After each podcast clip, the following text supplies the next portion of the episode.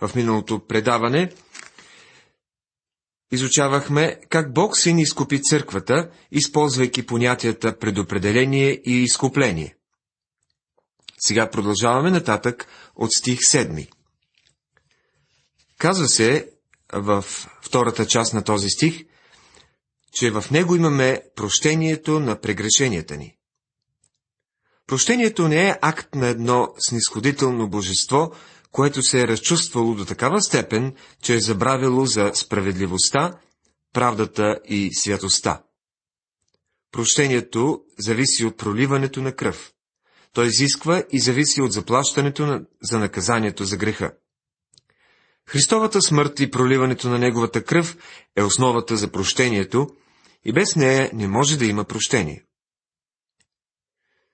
Сега е добре да направим разграничение между човешкото прощение и божественото прощение, защото те не се припокриват. Човешкото прощение се основава винаги върху факта, че е заслужено наказанието и че наказанието не е наложено. Това чисто и просто означава, че някой изтрива сметката. Бог е свят и праведен. Ето защо божественото прощение винаги се основава на факта, че наказанието е било изпълнено и цената е била платена. Човешкото опрощение идва преди наказанието да е изпълнено. Божественото опрощение зависи от изпълнението на наказанието. Наистина е много жалко, че това е нещо, което е довело цялата съдебна система в наши дни до задънена улица. Затова живеем в една страна, където дори не е безопасно да се разхождаме вечер по улиците. Настъпило е объркване между човешкото упрощение и правдата на закона. Ние сме в беда поради снисходителността на част от съдиите в нашата страна. Те се седят на съдийските банки и си мислят, че са с широки сърца и пускат на свобода престъпниците. Правдата на закона изисква заплащането на наказанието. Един съдия веднъж казваше, ако Бог може да прости, то и аз ще простя. Но Бог заплати наказанието и чак тогава прости. Дали съдията е готов да се изправи и да плати цената? Праведният Бог прощава, като се основава на факта, че наказанието е извършено. То е било извършено, когато Исус Христос проля кръвта си преди 2000 години. Определено това не е естетическа проява. Не се нрави на изисканата природа на съвременния цивилизован човек. Естествено, че не е. Човек си мисли, че неговият грях действително не изглежда толкова отблъскващо. Човека се опитва да бъде вещ, мисли си, че е изтънчен и начетен. А ние сме изгубени грешници, обречени на ада, и Бог не може да ни прости, докато наказанието ни бъде понесено. Това е причината да откриваме в Божието Слово прощението, редом до кръвта на Исус Христос. Прощението зависи от кръвта на Христос. Ето защо, ето за това е скъпоценна неговата кръв. Ще кажа онова, това, което преди малко споменах. Човек идва при Бога като никой, за да го превърне в някой. Бог може да прости греховете, защото Той заплати наказанието за греховете. Това е единственият начин, по който може да получим прощение за греховете ни. Господ Исус каза на учениците си, така е писано, че Христос трябва да пострада и да възкръсне от мъртвите на третия ден, и че трябва да се проповядва в Негово име покаяние и прощение на греховете между всички народи, като се започне от Ерусалим. Евангелие от Лука, 24 глава, 46 и 47 стихове. Проливането на Христовата кръв на кръста е основата за прощението. Задължително условие или без това нищо не е възможно. Бог не може да прости, докато заплатата за греха не е платена. Гръцката дума за грехове е параптома и означава престъпление или падане на страни. Апостол Павел описва първият грях на човека като престъпление в послание към римляни 5 глава 14 стих. Той използва думата грехове, като включва целият списък от грехове, които са присъщи на човека. Свещеният Августин заявява кратко и ясно. Христос купи една мръсна църква, за да я направи чиста. Той я купи със собствената си кръв и заплати наказанието за нашият грях. В същият седмия стих на глава първа четем според богатството на неговата благодат. Това е интересен израз. Не се казва от богатството, а според богатството на неговата благодат. Има разлика.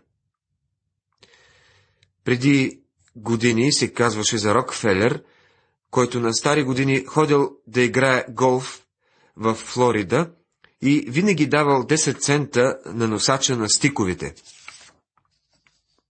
Плащането на такава щедра, в кавички, сума, трябва почти да е разорило магната. Той не е давал според богатството си, давал и от излишъка на богатството си. Можеше да се бръкне малко повече и ако беше плащал според богатството си, носача щеше да забогатее. Бог ни изкупи според богатството на Неговата благодат. Бог е богат в благодатта си и Той е готов да дава според богатството на Неговата благодат. Бог трябваше да ми дари толкова много, но Той има достатъчно благодати за вас, които слушате тези думи. Бог може да ви спаси и Той може да ви опази и това се дължи на Неговата благодат. Сега разглеждаме делото на Бога, на Божият син за сметка на църквата. Делото му е трикратно. Първо, Христос ни изкупи чрез кръвта си. Второ, Той разкри тайната на своята воля. И трето, Той ни е дарил наследство. Спряхме се върху гръцките думи за изкупление в миналото предаване и разгледахме, че то включва заплащането на цена, която е Христовата кръв. Можем да получим прощение, защото Той плати цената. Бог отиде на пазара, където бяхме продадени като роби на греха и ни откупи всички нас. Той ще ни употребява за себе си и също така видяхме, че Той ни купи, за да ни освободи.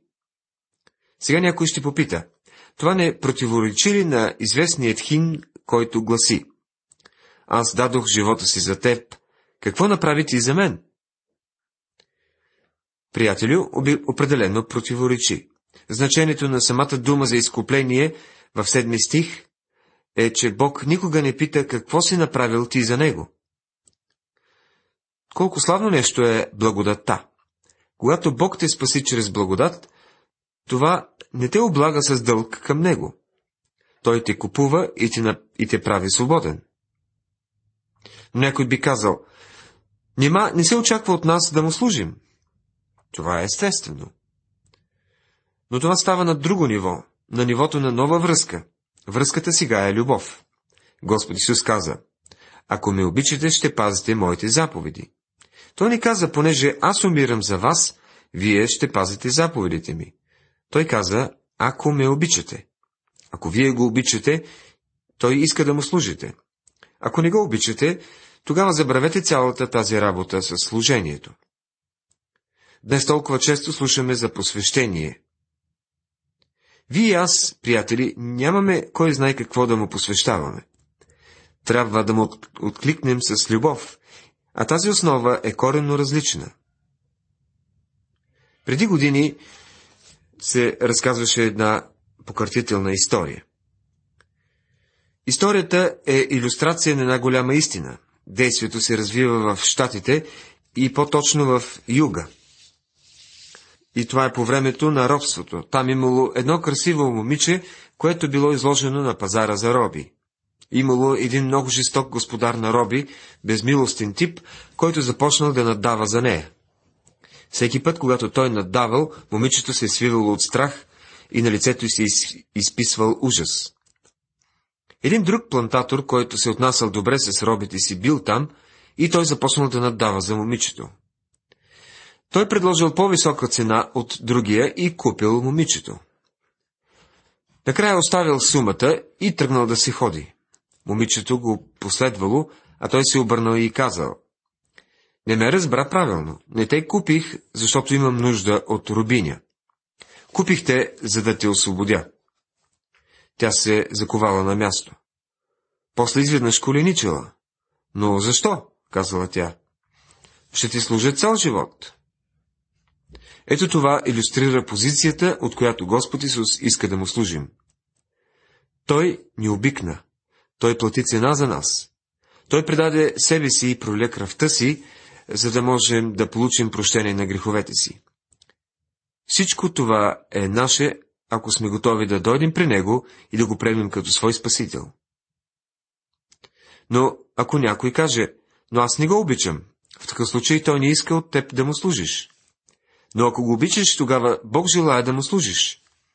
Ето за това става въпрос.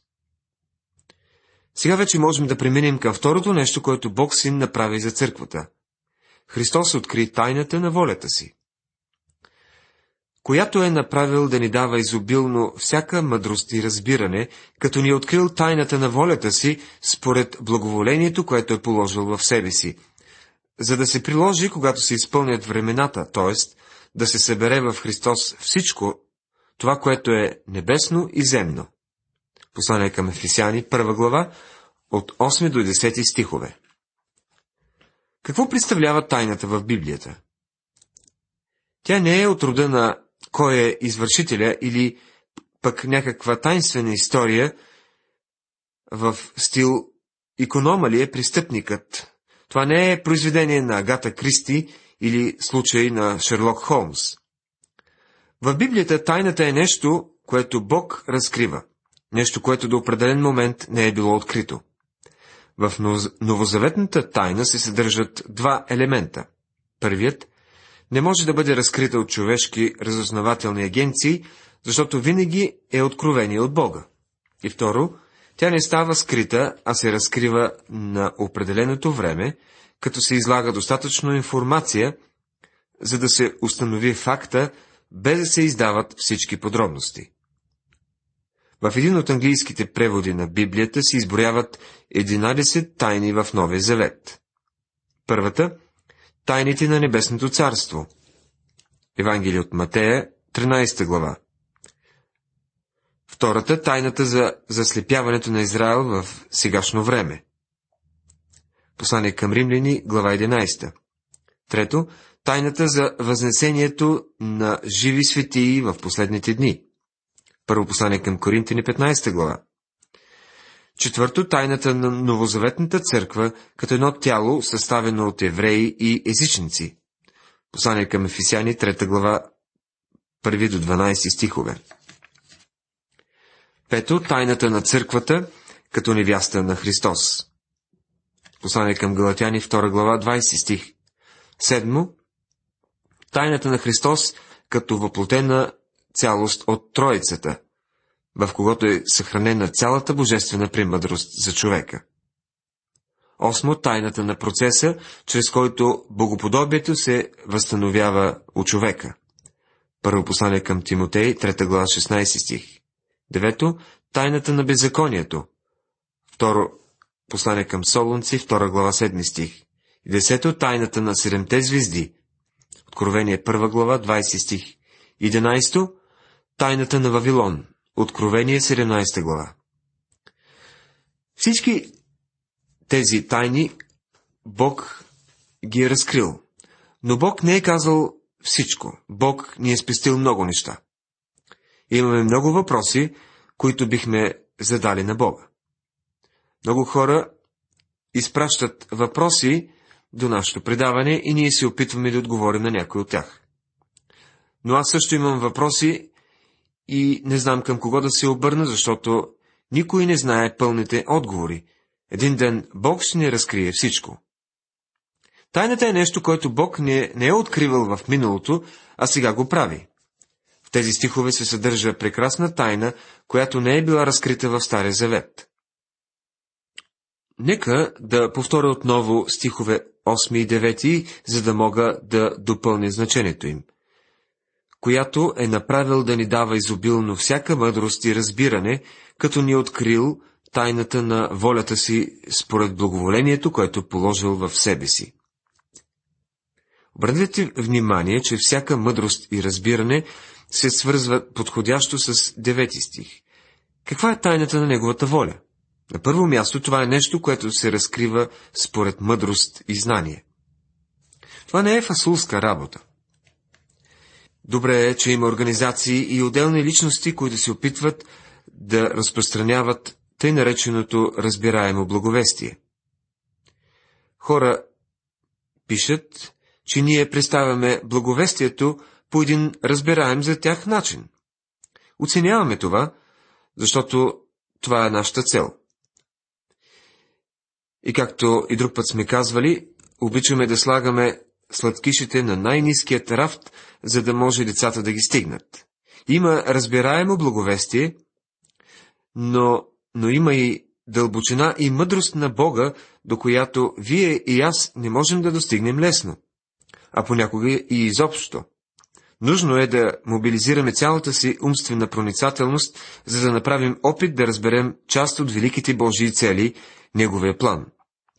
Бог иска да знаем тези неща, защото сега тази тайна е разкрита.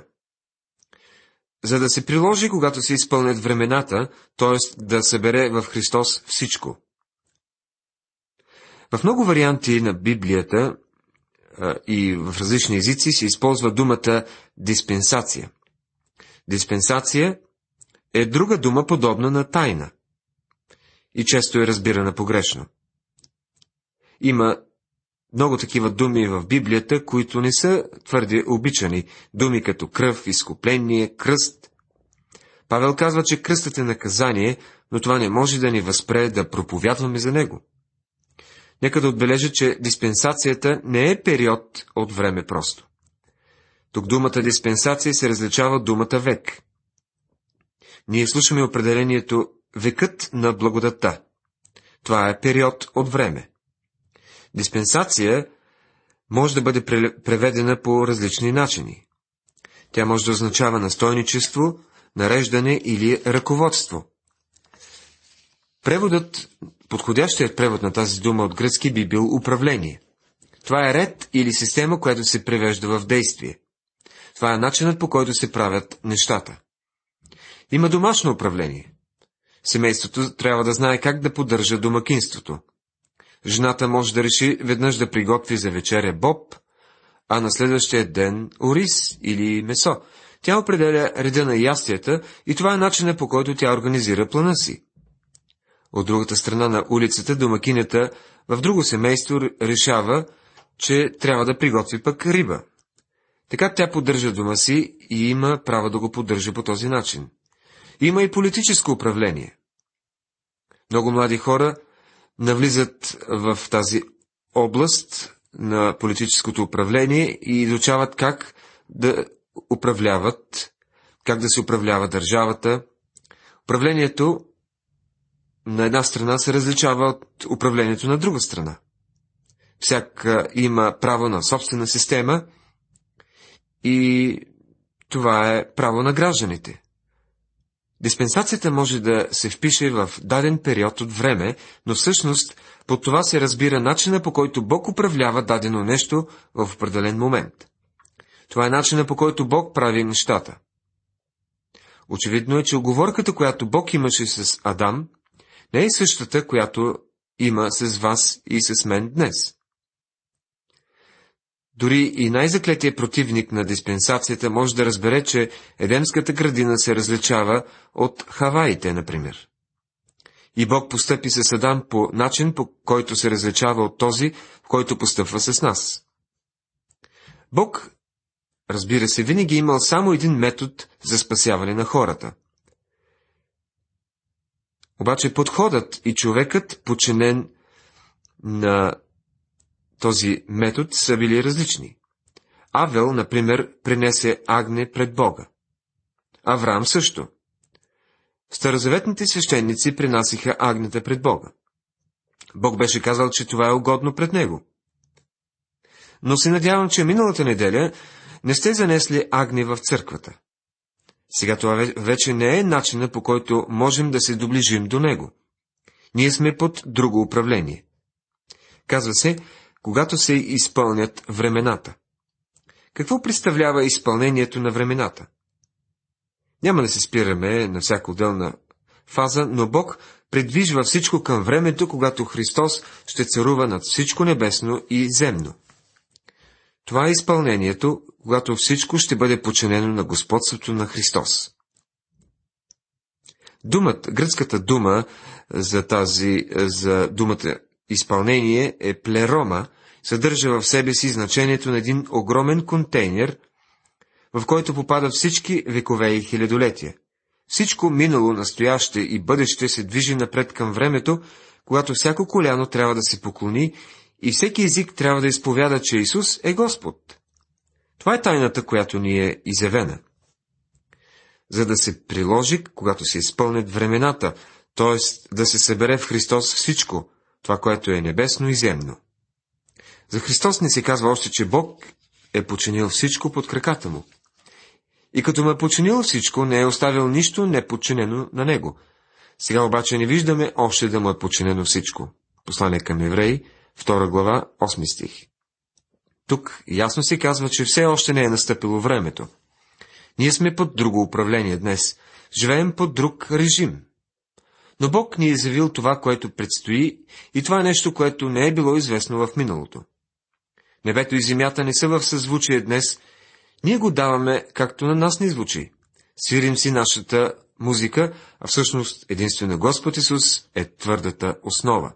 Той е скалата, той е скъпоценният камък, върху който се основава църквата днес. И ще дойде деня, когато небето и земята ще бъдат в унисон и всичко ще се събере в Христос. Сега стигаме до третото нещо, което Бог Син стори за църквата. Христос ни дари наследство. В него също така ни се пада да бъдем наследници, като бяхме предопределени за това според намерението на Бога, който действа във всичко по решение на своята воля, така че да бъдем за похвала на Неговата слава. Ние, които отпреди се надявахме на Христос. Послание към Ефесяни, глава 1, стих 11 и 12. Тук се натъкваме на друга чудесна истина. Той ни дава наследство – награждавани за нещо, което не сме направили. Това е цялостната цел и план на Бога, да могат вярващите да имат дял в Христовото наследство. Те ще бъдат сънаследници с Христос, защото са в Христос. Апостол Павел пише, И ако сме деца, тогава сме наследници, наследници на Бога и сънаследници с Христос. И ако страдаме с Него, да се и прославяме заедно с Него. Послание към римляни, 8 глава, 17 стих. Затова никой да не се хвали с човеците, защото всичко е ваше. Било Павел или Аполос, или Кифа, или светът, или животът, или смъртта, или сегашното, или бъдещето. Всичко е ваше, а вие сте Христови, а Христос Божий. Първо послание към Коринтени, 3 глава, 21 до 23 стихове. Не мога наистина да схвана напълно това изключително твърдение, което Бог прави за нас. Но ме кара да се надигна от мястото, на което седя и ме извисява направо в небесата. Казва се, всичко е мое. Христос ми принадлежи. Павел ми принадлежи. Дори и смъртта може да ми принадлежи. Всичко е мое, защото Бог ми го е дал. Христос е мой. Какво ще кажете за това? Идва ни да извикаме силно, защото това е толкова прекрасно. Бог е предопределил това. Той е го определил. Но това се отнася за спасените. Не забравяйте, че Бог никога не е предопределял някой да бъде изгубен. Той ни предопредели да получим наследство. Ако той не беше предопределил това, аз никога нямаше да го получа, защото не го заслужавам получавам тази награда благодарение на Неговата благодат. Такава е Божията воля и единствената основа, благодарение на която става това възможно. Няма нищо по-хубаво от това. Това са трите чудни неща, които Христос направи за нас. Той ни изкупи чрез кръвта си, откри танята на волята си и ни дари наследство. Невероятно е, но нямам какво да губя. Той заплати за църквата и аз му принадлежа защото той плати цената.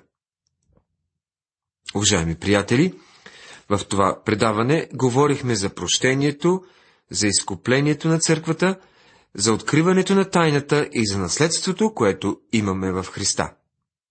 В следващото предаване започваме нашето изучаване от стих 13 на глава 1. Бог да ви благослови!